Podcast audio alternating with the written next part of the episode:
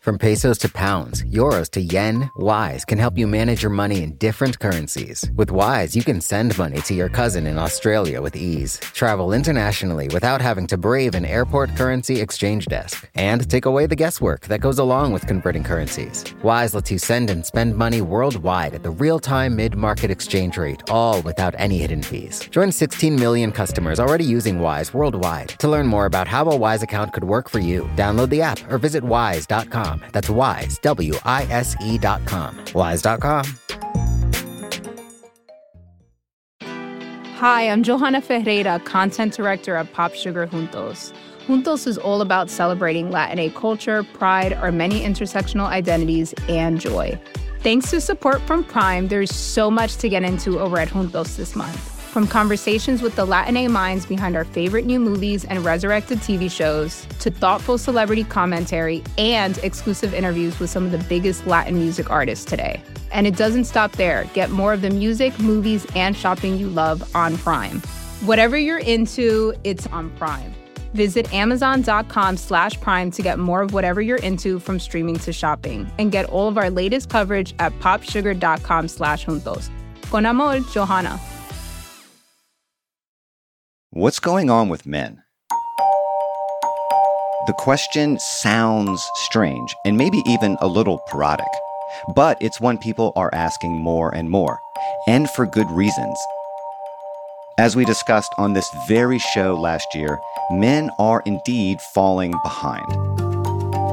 Whether you look at education or the labor market or addiction rates or suicide attempts, it's not a pretty picture for men. And the numbers have garnered a lot of attention in the public discourse. Normally, more attention on a problem is a precursor to solving it. But that hasn't really happened in this case. Instead, the conversation on masculinity feels stuck. It rarely moves beyond banal observations.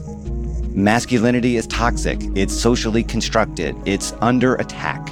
You've heard all this before, I'm sure. But what does a more productive conversation on masculinity look like? I'm Sean Illing, and this is The Gray Area.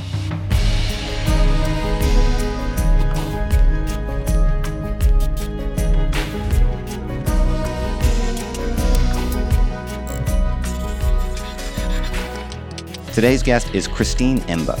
She's a columnist at the Washington Post where she recently published an essay titled Men Are Lost Here's a Map Out of the Wilderness.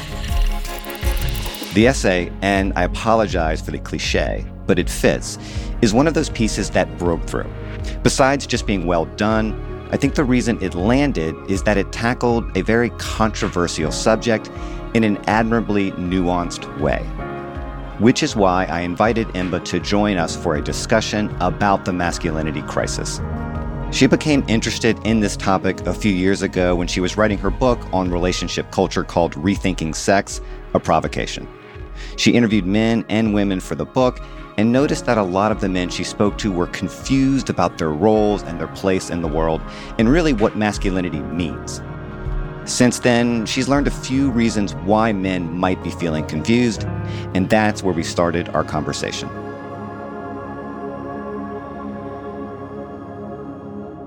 Christine Emba, welcome back to the show. Thanks for having me again. Well, you are you're now one of our rare repeat guests. So I guess that officially makes you a friend of the show. Ooh. So I'm sure you weren't prepared for that uh, for that good news. So there you go. I love it. Friend of the pod, please. friend of the pod. um, one of the things you point out in the piece is that worrying about the state of men and manhood is a very old American tradition, in your words. So, what is it that makes this moment different or seriously worthy of our concern? If this is just something that's always in the ether, why is this something we should really be paying attention to now? Yeah, I mean, so totally it's something that we've always done. I quote everyone from Washington Irving to Arthur Schlesinger Jr. in the piece as having complained about masculinity in the past. But in this moment, I think that we actually now have data showing that men do seem to be in a real crisis. And we also have data on how the world has changed. And I think we can all see this even in our own lives. Our social structure, our work structure, our economy has changed really significantly over the past 30 to 40 years. And that necessarily changes how people fit into the world. And I think a lot of the changes have had a direct effect on men specifically. So, you know, we can look at the stats that we have right now about how men are doing. And we see that for every 100 bachelor's degrees awarded to women, only 74 are awarded to men. We know that when you're looking at deaths of despair, which is sort of a more recent phenomenon, three out of four of those deaths are males. And I mean, they're like social factors too. So a change in who is seen as a, or who is rather, a high earner in our society. So in 2020, nearly half of women reported in a survey that they out earn or make the same amount as their husband or romantic partner. And in 1960, that was fewer than 4% of women. So we've seen the economy change in ways that have, you know, moved away from the strength jobs, the union jobs and factory and labor jobs that were traditionally sort of seen as male jobs and helped promote this idea of the man as the provider who can take care of a whole family on one income towards these kind of soft skilled credentialism favoring jobs that tend to favor women. And then because of the feminist movement and women's advances, which to be clear, are great, very supportive of this change. Women have just entered schools and the economy in force, and they're doing really well. And I think men are beginning to feel a little bit worried and lost in comparison. You used the phrase deaths of despair. For people who may not know what that means exactly, what does that refer to? Are we talking about deaths from suicide or deaths from drug overdoses, these sorts of things? Just can you clarify that? Yeah. So, deaths of despair was a term coined by Case and Deaton.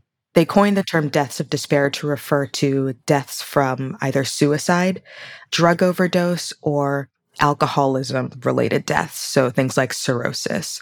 And these are deaths that they're not sort of random accidents. Like, generally, people who are despairing end up committing suicide or drinking themselves to death or overdosing. The college numbers, that's wild to me that for every 100 degrees awarded, 74 are to men. And that's, unless I'm wrong, that gap appears to be growing as well, more and more every year. Do you have an explanation for that? Did anyone you talked to for the piece have an explanation for that? Or is it just something we're observing and nobody really knows why? Yeah, no, absolutely. It's it's pretty startling. I mean, there's sort of further numbers to back this up that you can also frame interestingly. So when Title IX was passed in the 70s, the ratio of men to women was, you know, there were a lot of men in college and many fewer women. By now, that proportion has actually kind of flipped in women's favor. There are more women enrolled than men. And one might even say that maybe men need Title IX in some way. They don't. Actually, you wouldn't say that. But the proportions are startling. And there are a couple different explanations for this. And Richard Reeves, so I, I think maybe you had on the show. We have. Talked about this a lot in detail in his book of Boys and Men. And I think you could say that it starts from very early on, actually.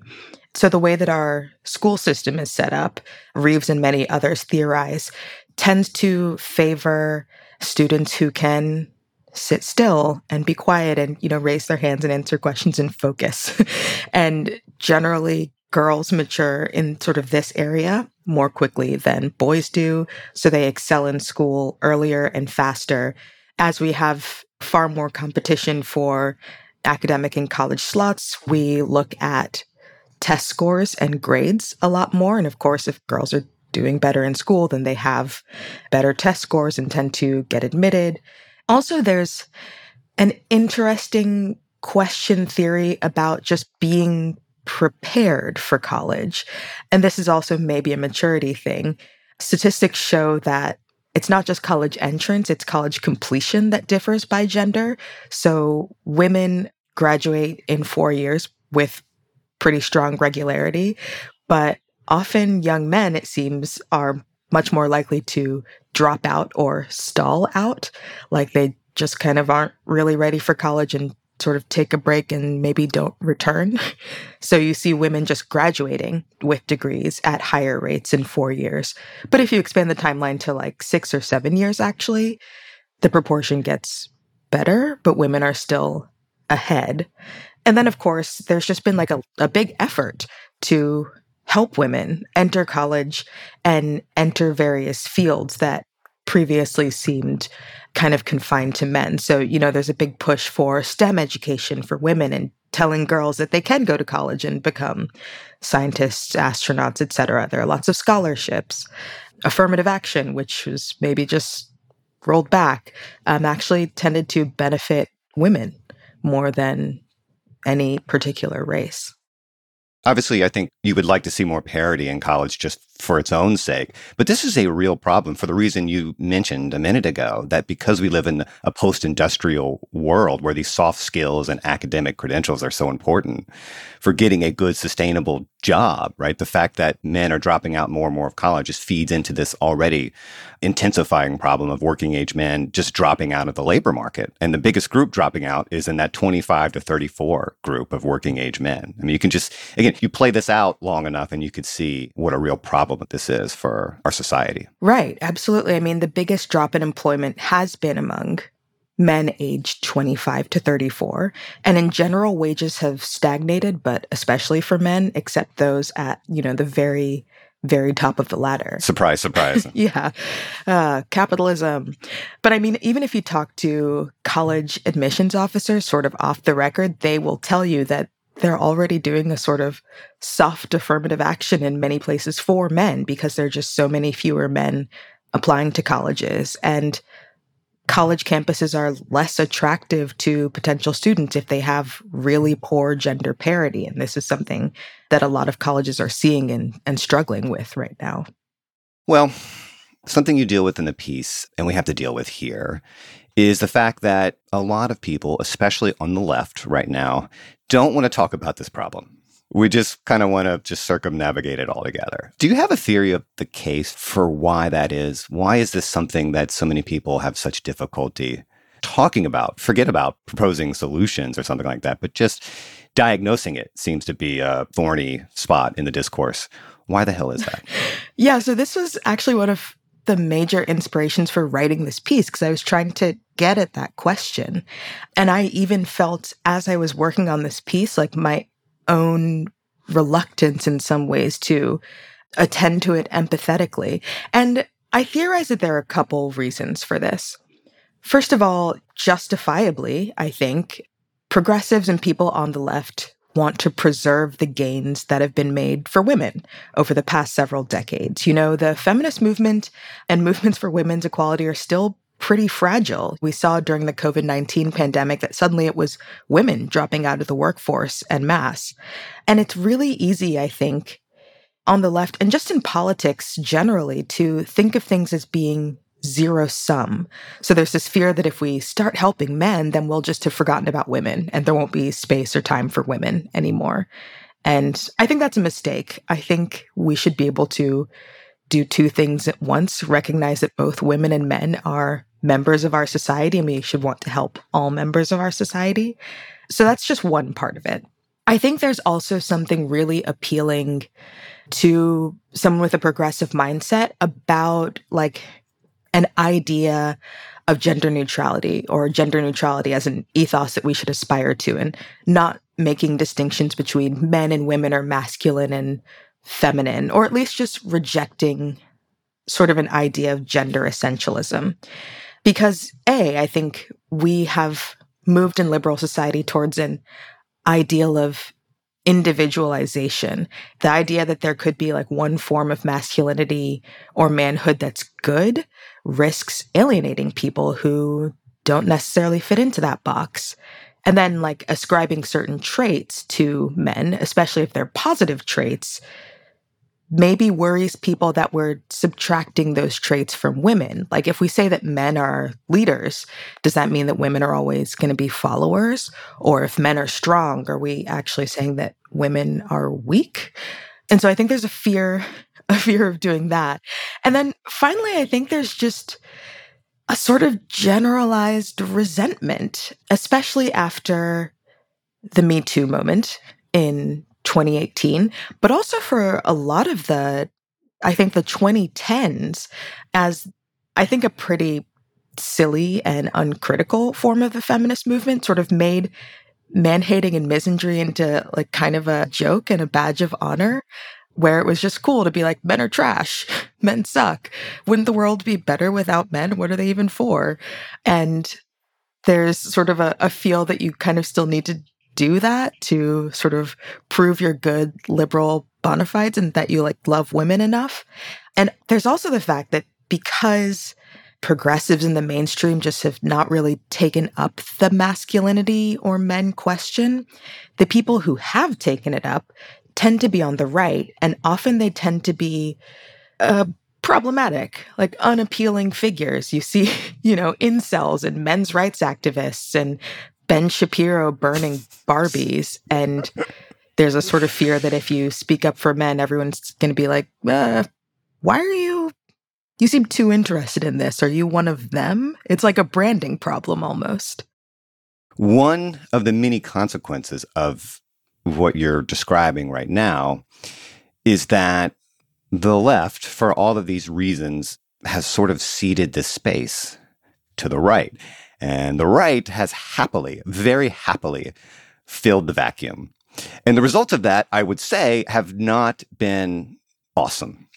So, what do you see happening with people like Jordan Peterson and someone like Andrew Tate, who you also write about in the piece, as you must. Now, these are very different people. I want to be clear. I'm not equating Peterson and Tate, but they inhabit this space in different but revealing ways. So, what do you make of those two in particular and the phenomena they represent more broadly? Yeah, super interesting question. And I do think that it's important to try and draw distinctions between there's sort of a spectrum of what I call in the piece the manfluencers. God, I hate that word.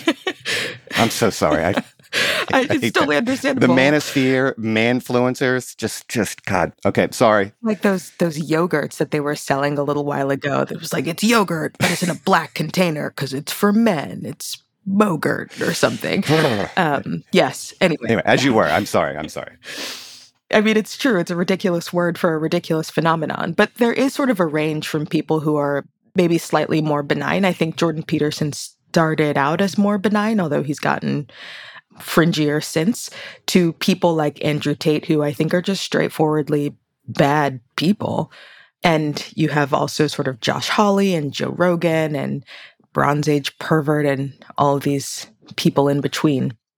But yeah, I mean, I think it is just factually accurate that conservatives and the right have always been more invested in and more clear about roles, like straightforward roles for people and what people should do. So it's almost natural that they just have a clearer vision of like, this is what manhood is, this is what men should do. But I think, you know, they realized that there was an opening here. Young men, especially, are simply looking for role models and realizing that they feel unsure and uncomfortable of their place in the world. And when someone asks this, you know, or says this aloud, like a young man who I interviewed for the piece was just like, I just want someone to tell me, to tell me how to be. if the progressive left is like, we're not going to tell you that, just be a good person. You don't need rules. And then young men are like, no, I'm, I'm really asking you, I, I really want rules, actually. The right is happy to give them those rules. And so they have kind of stepped up and, as you said, filled the vacuum just by saying something, just by acknowledging that masculinity or manhood is a thing and that they can talk about it. And also, I would say very importantly, by talking about it sympathetically. Yeah.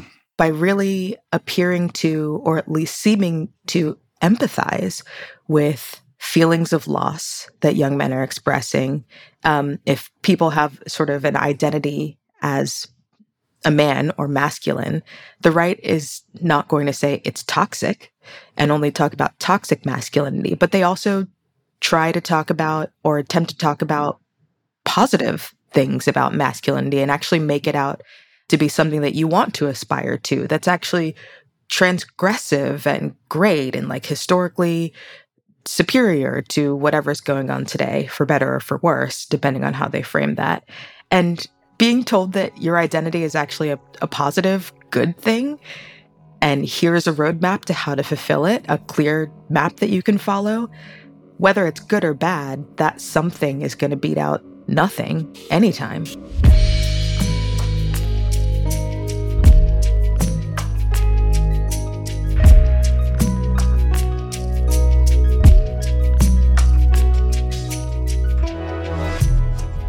Why are figures like Jordan Peterson and Andrew Tate so appealing to young men? That's coming up after the break.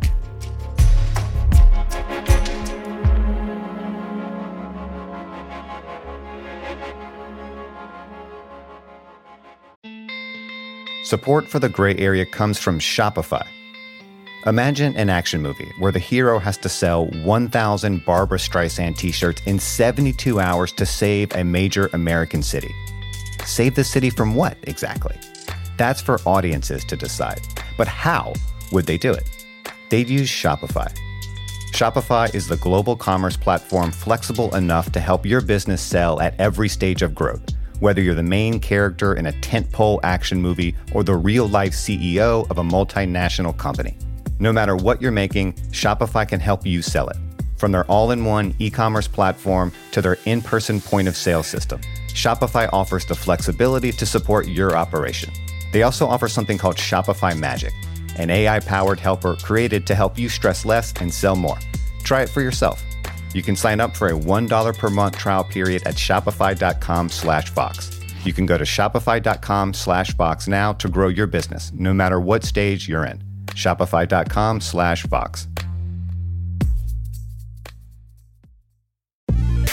Wise is the app that makes using different currencies easy. Need to send dollars to your cousin in Bali fast? Getting paid in another currency and don't want to lose out because of inflated exchange rates? Want travel money without having to slog through the currency exchange kiosk? Then Wise might just be your answer. From pesos to pounds, euros to yen, Wise takes the guesswork out of converting currencies. You can send and spend money worldwide at the real time mid market exchange rate with no markups and no hidden fees. In 2023, people sent over $100 billion worldwide with Wise. What's more, over half of those transfers got to their destination in less time than it takes to listen to this ad. Whether you're traveling, sending money abroad, or doing business, let Wise help you manage your money in different currencies with ease. Join 16 million customers already using Wise worldwide. To learn more about how a Wise account could work for you, download the app or visit wise.com. That's wise, W I S E.com. Wise.com.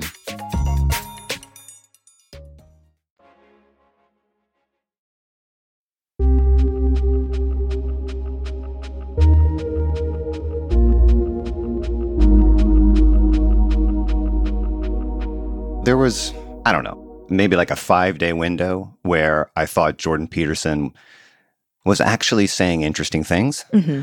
or certainly things that verged on the border of interesting.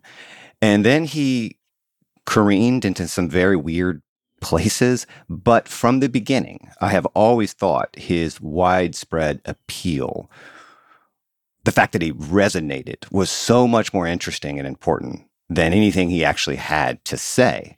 And you went to one of his talks. What was that like? I mean, what did you learn about his appeal to the young men? And it was mostly young men who showed up there. That had to be some kind of revelation for you. Oh, it was so eye opening, actually. I mean, I went because I'd heard about Jordan Peterson online and was just curious about why he was suddenly popping up in my feeds everywhere. So I just got tickets to his first book tour, the 12 Rules for Life book tour. And that book was just like a surprise runaway bestseller, like millions of copies sold all over the world. And I arrived at like the, it was like at a theater in downtown DC. The audience was at least 85% male. And the only women there were clearly either moms who had brought their sons or like long suffering girlfriends who had brought their boyfriends. And I actually came with a male colleague of mine from the Post because I was writing about this for the Post. And just everyone assumed that I was his girlfriend who was just like there supporting him. Um, but it was just like full of young men who were so excited to see this guy. And, you know, I was in the audience, like kind of shit talking Jordan Peterson, being like, his suit's very lame. Like, what, what's the deal here? And this guy who I was sitting behind just like turned around and was like, Jordan Peterson taught me how to live. I was like, oh, okay. Without a hint of irony, too, right? No irony, like totally straight. And, you know, Peterson climbs on stage and he does his Peterson thing. He sort of like glares into the audience and starts with, Who are you? Who are you? And he's like staring at these young men in his like three piece suit. And he's just like talking to them directly. He gives them like some what I think is pretty basic advice like stand up straight, don't tell lies, make your bed. But while he's giving these these pieces of advice, he's also like talking about how he sees how men are struggling and how hard it is out there. And at one point he cries and like there's sort of a melting in the audience as all of these young men are like, yes, he sees me. Like finally someone sees my struggle. And that's really what it is. I think all of these young men felt recognized and felt that somebody was speaking directly to them as men and showing them how to be, like giving them really clear instructions for what to do to be a good man, which is what they wanted, but maybe in other circumstances weren't sure whether like that was allowed in some way. Like do you want to become masculine if masculinity is toxic? And how do you do it? Where's the roadmap? Peterson's like, no, it's not toxic. You should do it. And here's a very clear map to follow. And there's just such a hunger for that. Well, on the other side of that, you have Andrew Tate, whereas I think there is something earnest about Peterson's project, or there certainly was. I think he's ran into some personal issues uh, that may have derailed him a little bit, but I do think there was something earnest about what he's trying to do. But Tate, Tate to me is what happens when masculinity becomes steeped in fear and resentment. And let's just forget about Tate, the individual, for a second. I think he is a, a grifter and a performance artist in lots of ways. But as I was just saying about Peterson, it's the reasons for his appeal that should concern us. And with Tate, unlike Peterson, there is no pretension to anything virtuous. It is just, hey, the world hates you. The world wants to make you weak, wants to make you soft. So take what you can get, crush your enemies, abuse women, double down on everything they hate about you. It's the weak person's vision of a strong person. You know, it's the 19 year old Nietzsche reader who didn't make it past the preface, you know? and I don't think a lot of people quite understand the reach Andrew Tate has. I mean, do you see him as a, a creature of a very particular moment, or do you think he represents something bigger and more enduring? Yes, the Tate phenomenon, which, as you say, is not just Andrew Tate, but there's sort of a a whole. Yeah, he's the face of it, I guess. Yeah, I mean, the other person I think of in this area is the very online figure of Bronze Age pervert or BAP, um, who wrote this book Bronze Age mindset that's become a very like a, a conservative phenomenon. I think you're exactly right. This is a vision of masculinity that's super basic and sort of tailored to a 15 year old who doesn't know any better. It's all about just like shouting and showing off your cars and your women and your money. And like that's what being a man is. It's very clear, just like work out and be mean. And it's simple. Yeah. And it's on its face appealing because like there are a lot of fast cars and like pretty girls. And I guess that appeals to especially young men who haven't thought about it very much. But I do think it has, again, in the absence of better roadmaps, in the absence of other models, he just presents a very clear, visible model. He's everywhere. You see him everywhere if you're a kid online. And I think that's also part of what has let him be underestimated. His reach is enormous among younger men, like middle school through high school aged kids. They've all heard of Andrew Tate to the point that actually in Britain, where he's from, there was kind of a campaign last year where teachers in high schools and middle schools were talking amongst themselves about how to combat Tateism in the classroom because these middle schoolers who had watched Andrew Tate videos were getting up in class and telling their female teachers to shut up because they don't listen to women. And that's what Tate taught them.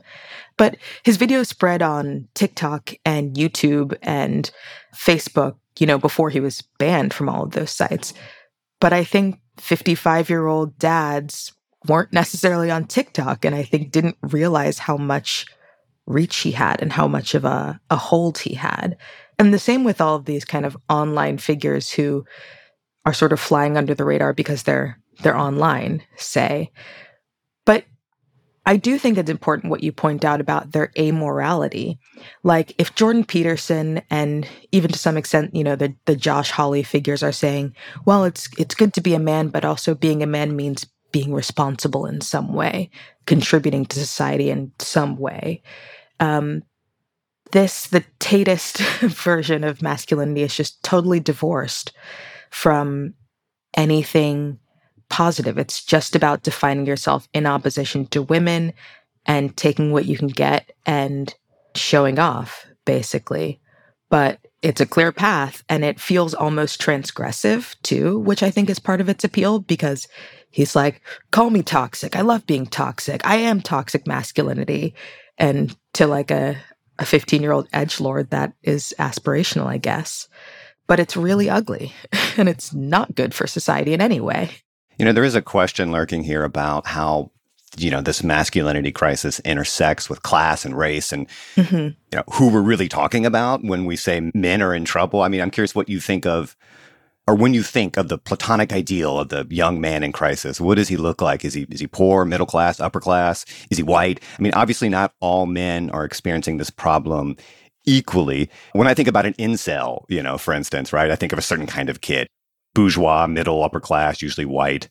But I don't want to reduce this entire problem to just that because it isn't reducible to just that. But does it seem to be affecting a particular demographic in a particularly strong way? Yeah, hashtag not all men. um, uh, no, I think the class distinctions are actually really important. And there's something that I thought about but didn't have as much space to go into as I wanted to in the piece. The piece, as you have read, is already quite long.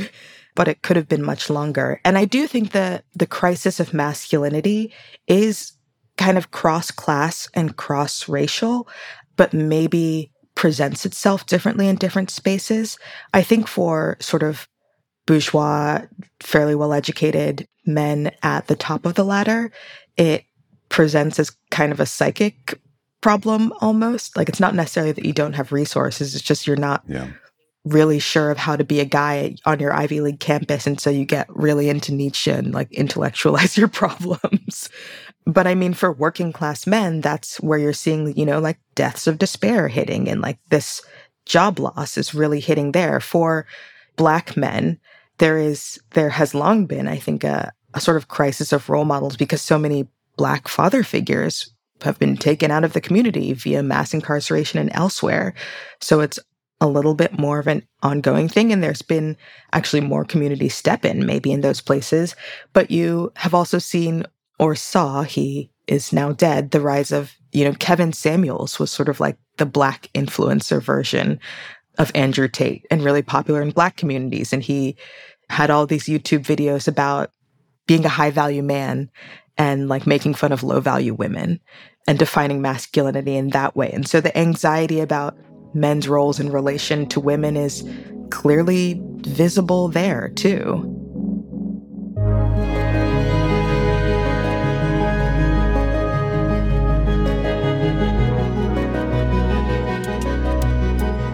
Coming up after one more quick break. What types of models and mentors could help men right now?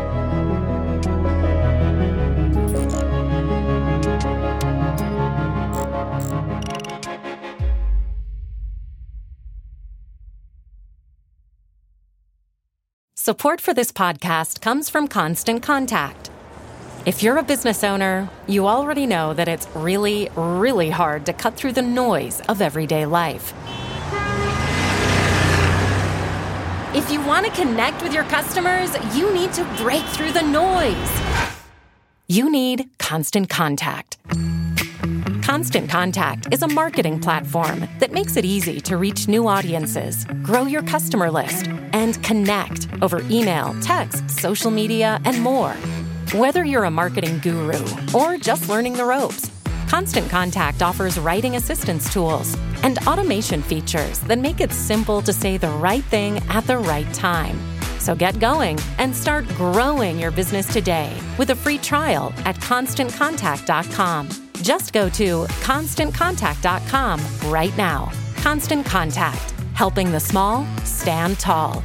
ConstantContact.com. Hey, this is Scott Galloway, author, professor, entrepreneur, and most importantly, host of the Prop G podcast. We got a special series running on right now called The Future of Work, where I answer all your questions on surprise, the future of work. Questions including what are we missing when we work remotely, or how do we handle work life balance when a major opportunity comes knocking? From the provocative to the technical, we're offering insights you won't want to miss. So tune in to the future of work, a Prop G Pod special sponsored by Canva. You can find it on the Prop G Pod wherever you get your podcasts.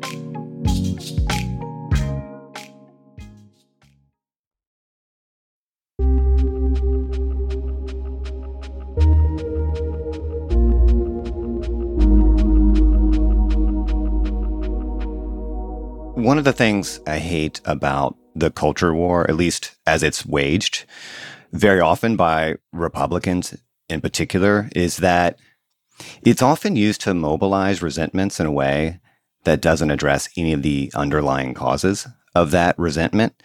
It is so much easier to say that women, progressives, elites are to blame for your problems than it is to unpack all of these complicated social and economic transformations, some of which we were talking about earlier. And there's a part of me that just has to believe that maybe not all of these problems, but many of these problems wouldn't be problems if we lived in a more equitable economy, if we lived in richer communities with deeper connections, if precarity and boredom and despair weren't so widespread. I mean, how do you make sense of the lines here? I mean, maybe the problem is so complicated and diffuse that all you can really say is that there are a thousand overlapping causes and it's hard to tease it all out. But I, I, don't know. I'm just curious how you make sense of that. No, I think that's absolutely right. And that's a thing that frustrates me often about the conservative response to this crisis.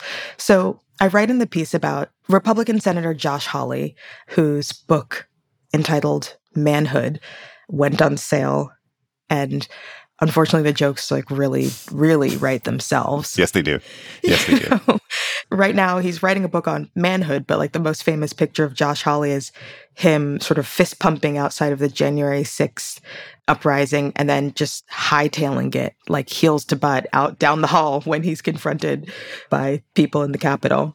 So in his book he blames the crisis of manhood specifically on liberal elites like that is who he blames. And he basically says it's the elites have ruined manhood and feminists are taking away your manhood. And what you really need to do is sort of go back in time almost. And he proposes a vision of manhood that basically is like the life that your grandfather lived somehow. Like a man should work a, a union job and be able to provide for his whole family. And that's the ideal. But Josh Hawley how are you going to get there? A, like what solutions are you offering except this new victim complex where you blame your sadness on women and liberal elites, whoever they are? And then again, Josh Hawley, it was your party who was in favor of NAFTA. um, and, you know, many of these policies that led to the offshoring of these working class union jobs for men. Um, are you going to do anything about that? Like, are you taking responsibility for those economic factors? There are things that we could do in America to make the economy more equitable, to make working life fairer, to make it easier to support a family. But where are the policies? Yeah, where indeed. And as you put it in the piece, what this often boils down to is a misplaced desire to belong. And this is a general problem in this society, and maybe it's especially bad for men, but our social lives in the real physical world are so much poorer than they used to be. And belonging is about anchoring our identities in communities. And unfortunately, the easiest way to do this now is to go online. And that's a rather short road to some pretty dark places. And that's kind of what we're talking about with the Tate phenomenon and the rest of it. Yeah. I mean, unfortunately, yes, that is that is very true. So one of the points that I make in the essay that I think is it felt mildly controversial to be making this point was the fact that it was notable that there and this is something that also almost every young guy who I interviewed for this piece told me that there were just fewer role models around, and especially father figures. You know, many of the young men I talked to told me about how they didn't have a good relationship with their father or their father wasn't around. They grew up in a single parent household. Most of their friends maybe didn't have a great relationship with male relatives. So they didn't really have anywhere to go to sort of learn how to be a man. And that was part of the reason why they felt kind of lost and were looking for these models online. And I do think that that has been a social shift over the past several decades that has really increased not in, you know, traditionally marginalized communities, but everywhere. And the young men who seem to have sort of succeeded in some way or had a better grasp on masculinity or told me that they had found a mentor were guys who had found someone in their community somehow. One young guy told me about how his father wasn't really part of his life, but he became friends with sort of a, a, priest who was a chaplain at his school who sort of took him under his wing and like taught him how to buy nice shoes and like told him to ask women out on dates. And that was what helped him learn how to be a man. And, you know, he went on to talk about this and was sort of like, I think that this is a problem that we don't have these father figures around, but it's hard to imagine a policy solution because you can't mandate community. You know, like you can't just through fiat assign a father from the government to every young man who's looking for a model or a mentor.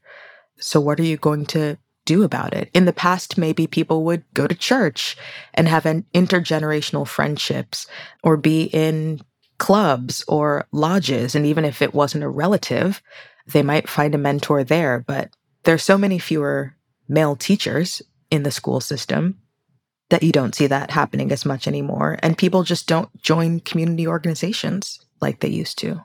Well, the friendship piece is interesting to me. But I mean, I don't think our culture has a very coherent or wise philosophy of male friendship. And there's already a, a very general loneliness epidemic, really, in the country. And it seems it's even worse for men. Men report having even fewer friends than women. And that is a recipe for bad things, bad social outcomes. And I think that's part of the piece here. But again, how the hell do you solve that kind of problem with a policy? You know, I, I don't I don't know how you do that. That's a cultural malaise, you know? Yeah. I mean, the US Surgeon General said I think that loneliness was one of the top problems in America and like the top, one of the top health problems in America. But again, it's hard to, I don't know that he's proposed like a policy to fix loneliness, say, and it's hard to imagine what, what that would be. But I mean, you can kind of feel this and it has effects in like a lot of different areas of society, right? Not just masculinity, but often masculinity. I mean, this is kind of a, a side note, but if you think about the Trump phenomenon, and David French wrote like an actually incredible column about this a couple weeks ago. One of the reasons why people seem to love going to Trump rallies and being MAGA fans is because they're fun. It's like a club. You can like meet people and you all hang out together and like are fans of Trump together. And it's a social thing as much as it is a political thing. And then if you dive into that and think of specifically the Proud Boys, and this is where it turns into a masculinity thing. This group founded by Gavin McInnes, he talks about it as a men's fraternity for male friendship and teaching men how to be men. And it eventually devolved or maybe started as basically a right wing hate group where they would go around and like beat up people they called Antifa and ended up storming the Capitol. But it began as like a group of men who wanted male buddies and they would wear matching shirts and like do silly cereal chugging contests. And it was, people were attracted to it because oh, it's you join a club and there's like a chapter in your city and you can go drinking together. And it was about friendship and turned into something ugly. I don't want to let you off the hook here without asking you wh- what you think a truly healthy masculinity looks like. And I'm actually very interested in your view of that as a woman. I've had similar conversations on the show, but they were with men. And you identify three traits in the piece, you know, protector, provider, procreator. And I know a lot of people will hear that and not without reason immediately think of the patriarchy of yesterday. Mm-hmm. Do you think that's a mistake? Ah, uh, yeah.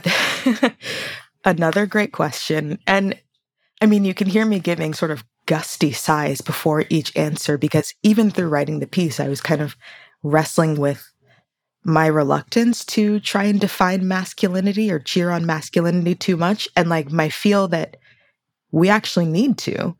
And I don't know, one of the things about the piece that seemed to strike a lot of people was like the fact that I admitted that I like men. Like I like them. I want them to be happy. And I also do think that there is something distinctive that one could call manhood or masculinity that is a different thing than womanhood or femininity. So you pulled out the concepts of protector, provider, procreator, and I got those from the anthropologist David Gilmore, who did this cross cultural study a couple decades ago, looking at what it meant to be a man in all of these different groups across several continents. And he found out that almost every society did have a concept of masculinity that was distinctive from just being male. It was like something that you earned and was also distinctive from being female. And yeah, it had to do with being someone who protected the people around you and your community, provided in some way for your family and your society. And that often looked like not just providing, but like creating surplus in some ways and sharing that with others. And then procreating, like having a family. And that was what being a successful male looked like. And in our modern moment, I think that can look like a lot of different things. I guess when I talk to men, there's like a call out in in the essay where I ask people to write in about like what is their ideal of masculinity and why. And when I think about masculinity myself, there are a couple of attributes that seem to come up a lot. And it's stuff like strength used well mm-hmm. and responsibility, duty, like performing your duty, looking out for people who are weaker than you. I think that there's a, a, pushback that I get very often. And I talked about this earlier in our conversation where people are like, why do you have to say that's being a good man? Why is leadership or ambition or adventurousness a male trait? Aren't women leaders, et cetera, et cetera? And of course, yes. But I do think that being a good person is not a clear enough roadmap it's not a strong enough, like a clear enough norm. And that's what younger people, especially, are looking for. I think what it means to be a good person is in some ways tied to your embodiment, your sort of human form as a male person or a female person. And so, for instance, men tend to be, though not always, much stronger than like the average woman or old person. So, being a good person if that is your embodiment necessarily means thinking about like what that says about your responsibilities what do you do with that strength that you have say that other people don't have richard reeves talks about how masculinity and femininity or male and female overlap a lot but on the sort of far ends of the spectrum there are very big differences and that tends to be where sort of our definitions of male and female come from and i, I think that's valuable too well, that's one of the frustrations for me in this climate is that I, I do find it very difficult to live in the nuance. On, on, virtually any topic, but especially something like this, where the topic really cries out for nuance. And, you know, it's true. You, you can't talk about masculinity and femininity without acknowledging some differences between the sexes. And yet that acknowledgement is utterly compatible with the reality that much of what we call gender is a performance, is a cultural construct. And and I don't know why we seem unable to avoid this zero sum trap. I mean, you see this in lots of other cultures where there's a respect for the masculine and feminine ideal. There's no zero sum relationship. These are poles at opposite ends of the continuum, and possessing virtues at both ends of the spectrum is seen rightly as wise and healthy. I, I don't know why we can't do that. yeah, America really likes extremes. I think we really like things that are very clear cut and are one or the other, or we are used to seeing things that are very clear cut, one end or the other, and seeing them used to marginalize people or somehow denigrate people who don't fit the exact norms. And I think people who think of themselves as, you know, good progressives and liberals, like really don't want to do that. And so shy away from espousing norms because they might leave someone out. And I understand that, but I, for the people who are asking for a roadmap, like tell me who to be, saying, oh, just like be whoever you want to be, but be a good one. It's just not helpful. And I've had this argument with commenters on the piece and people online a lot where they're like, well, you know, I just, I just don't think that we need to have a norm for masculinity. I don't, as a, you know, 50 year old, like successful man, like I know who I am and I don't think we need to have a norm. And it's kind of like, that's great for you. And I know that you think that's the truth, but there are people literally crying out for a norm saying, please help me. so, what are you going to give them? And I also think that there's an age thing here. And I noticed this in responses to the piece too. Often there were older men who would write in and are like, What's the problem? I'm a man. I feel great about it. I don't see the issue. And sort of like, That's great for you.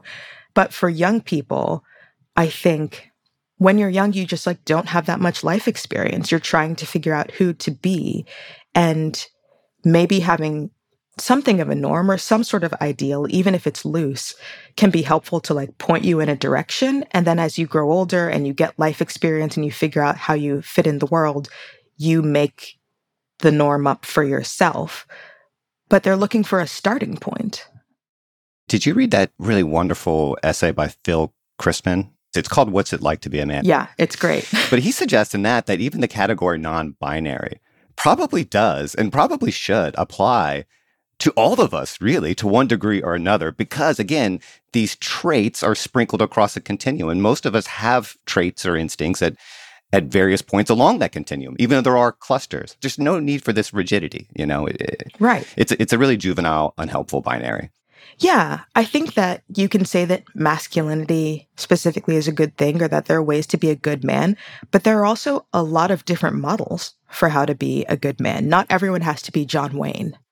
I've also I very often felt like it's I think it's a massive blind spot in our culture that we don't have what other cultures I guess would call a rite of passage you know, for young men, there is this need for a lot of boys, and I'm sure girls too, but it's especially strong with boys to test yourself, to test your strength, court danger, and learn something about yourself on the other side. And we just don't have any ritualized form of this where men shepherd other men into manhood. What we have instead is a lot of young men doing incredibly stupid shit and getting themselves hurt and killed and hurting and killing other people at far greater rates than women. And I say all that just to kind of echo this broader point about the need to be honest about that reality and find ways to channel these instincts to more socially desirable ends. Because if we don't, well, we can see what you get is the Andrew Tateification of men. Yeah, I think that's um, a really important point and goes back to so again, David Gilmore, this anthropologist I mentioned, and many other anthropologists have also identified this idea of a rite of initiation or a rite of passage when it comes to defining manhood in a lot of cultures because of sort of development differences. Like as a woman, you know, you reach menarche, like you get your period and it's there and you sort of know that that's happened and you can now have children. It's sort of a very visible breakpoint in some ways. And obviously men go through puberty, but it's I think it's like not as clear. And so it does seem that many societies have, in the absence of a sort of visible change, created this whether it's like you go on a vision quest or you're apprenticed to like some other man or some way of turning a young male into a man that is sort of a, a ceremony and a rite of passage that you can look back on as a transition point. And a lot of the people who I interviewed and talked to and who responded to the call out mentioned something like this. Richard Reeves actually has some interesting riffs on this. He talks about, in sort of lamenting the lack of male teachers in schools, he notes that one of the problems with that is that there are fewer male coaches for male sports. And often it was sort of sports teams and sort of the regimented life of male sports that turned into a sort of rite of initiation for men or boy scouts and like becoming an eagle scout with your scout leader who teaches you how to be a scout. And there are fewer of these kind of male spaces in a way where that sort of transition with leadership happens. I do like the idea of getting more male teachers into these k through 12 classrooms and we, we talked a little bit about that with richard reeves but you know we had a a sharp listener wrote in and and made a I think a pretty good point, which is that yeah, we, there is a, a lack of male teachers, but one of the reasons for that is because men and male institutions historically have prescribed work and work with children as women's work. And so women internalize those values and so did men. And that's one of the reasons we're in this predicament. And, you know, that doesn't really help us get out of it, but it is an important thing to note. It's one of the reasons we got here. We didn't just fall into it.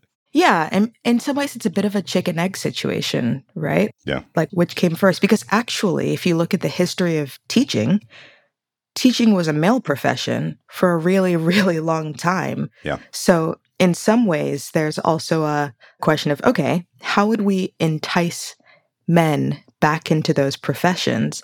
And I think then also we get back to this problem from the left and progressives where it's like entice men. Haven't we done enough for men? Do we really need to give men scholarships? But if you really want to change the dynamics somehow it will be a sort of social and norms change and that actually does take time and incentives. It's going to be a long cultural and political project. I think we both probably agree that the left has got to find a way through this discomfort. We need a confident story to tell that's inspiring and empowering to men, but one that isn't weighed down by regressive hierarchies, you know, and, and a, an interesting challenge for the left that I think you hinted at earlier is that this is an area in which the openness of the left, the kind of live and let live mentality, the refusal for good reasons to say, this is the way to live and this is the way to be, leaves them at a disadvantage to conservatives who are very clear about their values and the hierarchies that follow from those values. And it's easy for them to say, this is the way it was, and it was good and true and right. They know the story. They know the story they're telling. They have their meta narratives, you know, and, and what the left can't do, and I think you say this explicitly, is it can't just say masculinity as such is toxic. There has got to be an affirmative vision, something positive and concrete. Otherwise, what you get is just a negation. And that's not enough because it makes the masculinity we're left with nothing but just crude, dumb anti femininity. And that, that's a road to nowhere, or it's a road to ugly places. No, absolutely. I mean, I do think that that is one of the biggest challenges for the left when it comes to masculinity and also when it comes to policy more generally you know, it's not enough to just criticize or say that something is bad. We have to provide a beautiful vision, an aspirational vision that people want and are drawn to. If you're a man, say, are you more attracted to someone who says, like, these qualities about you are great? We support them. Here's how you do them better. Or someone who says, uh, they're toxic, actually, they suck. And, um, yeah, that's all we've got for you. like there has to be a positive vision for any any policy, any movement. Otherwise, people don't want to go there. Yeah, I mean, I I have a son. You know, he's four years old. He's a kind of a recurring character on the pod. Um, he's a recurring character on the pod, I guess, because parenthood at the moment is such a huge part of my life experience now. So I, it's kind of I can't help but end up talking about it because he's four. He's too young to have come to me and, and said, you know, Dad, what what does it mean to be a good man? you know, I, I don't have a simple answer. And to the extent I do have answers, it doesn't sound like an answer to the question, what is it like to be a good man? It sounds like the answer to the question, what is it like or what does it mean to be a good human being? You know, I mean, tell the truth, uh, be kind, care about suffering, be physically and mentally strong and be brave and vulnerable, laugh, cry as much as possible. You know, I mean, it's a rambling answer, and I, I obviously I'm going to need a better one. Maybe for me, it, it doesn't really matter what I say. I, the job of, of me as a dad is to just model what it means to be a good human being and a good man, and hopefully that serves him well. But I don't know if you're a parent or not. But um, do you have a better answer? to that question? Can you give me one? What would, if you did have a son, assuming you don't, and he asked you that question after having thought about this, well, what would you say?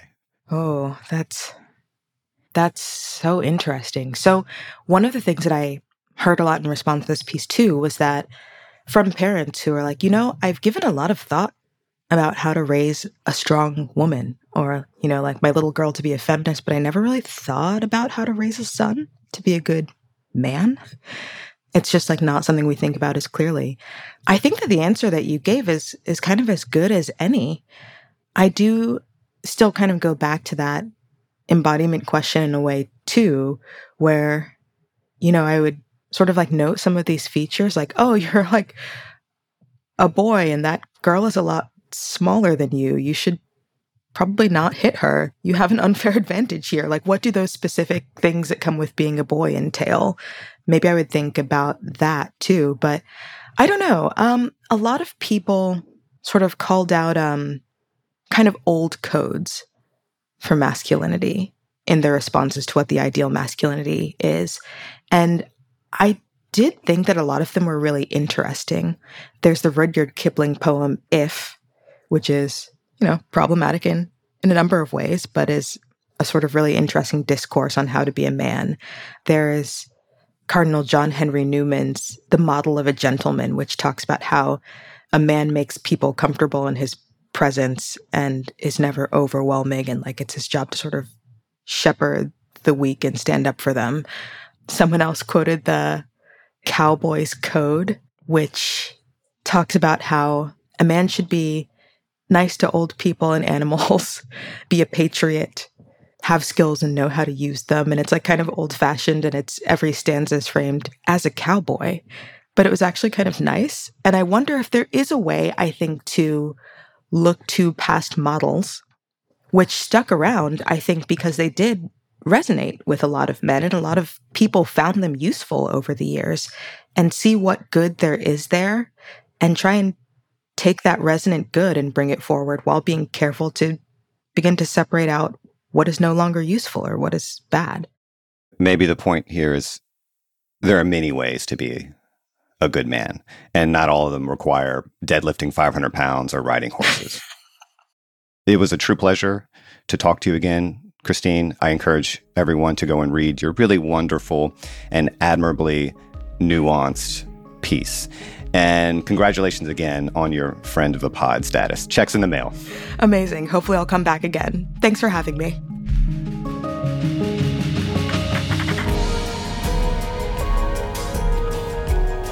Okay, Julian, we need to do the credits now. Now you say. Patrick Boyd engineered this episode. Oh, that was so good. Alex Overington wrote our theme music. Serena Solin is our fact checker, and A.M. Hall is the boss. Special thanks to Caitlin Boguki. As always, let us know what you think. Drop us a line at the gray area at vox.com. If you dug this episode, share the link with your friends on all these socials. All right, last thing.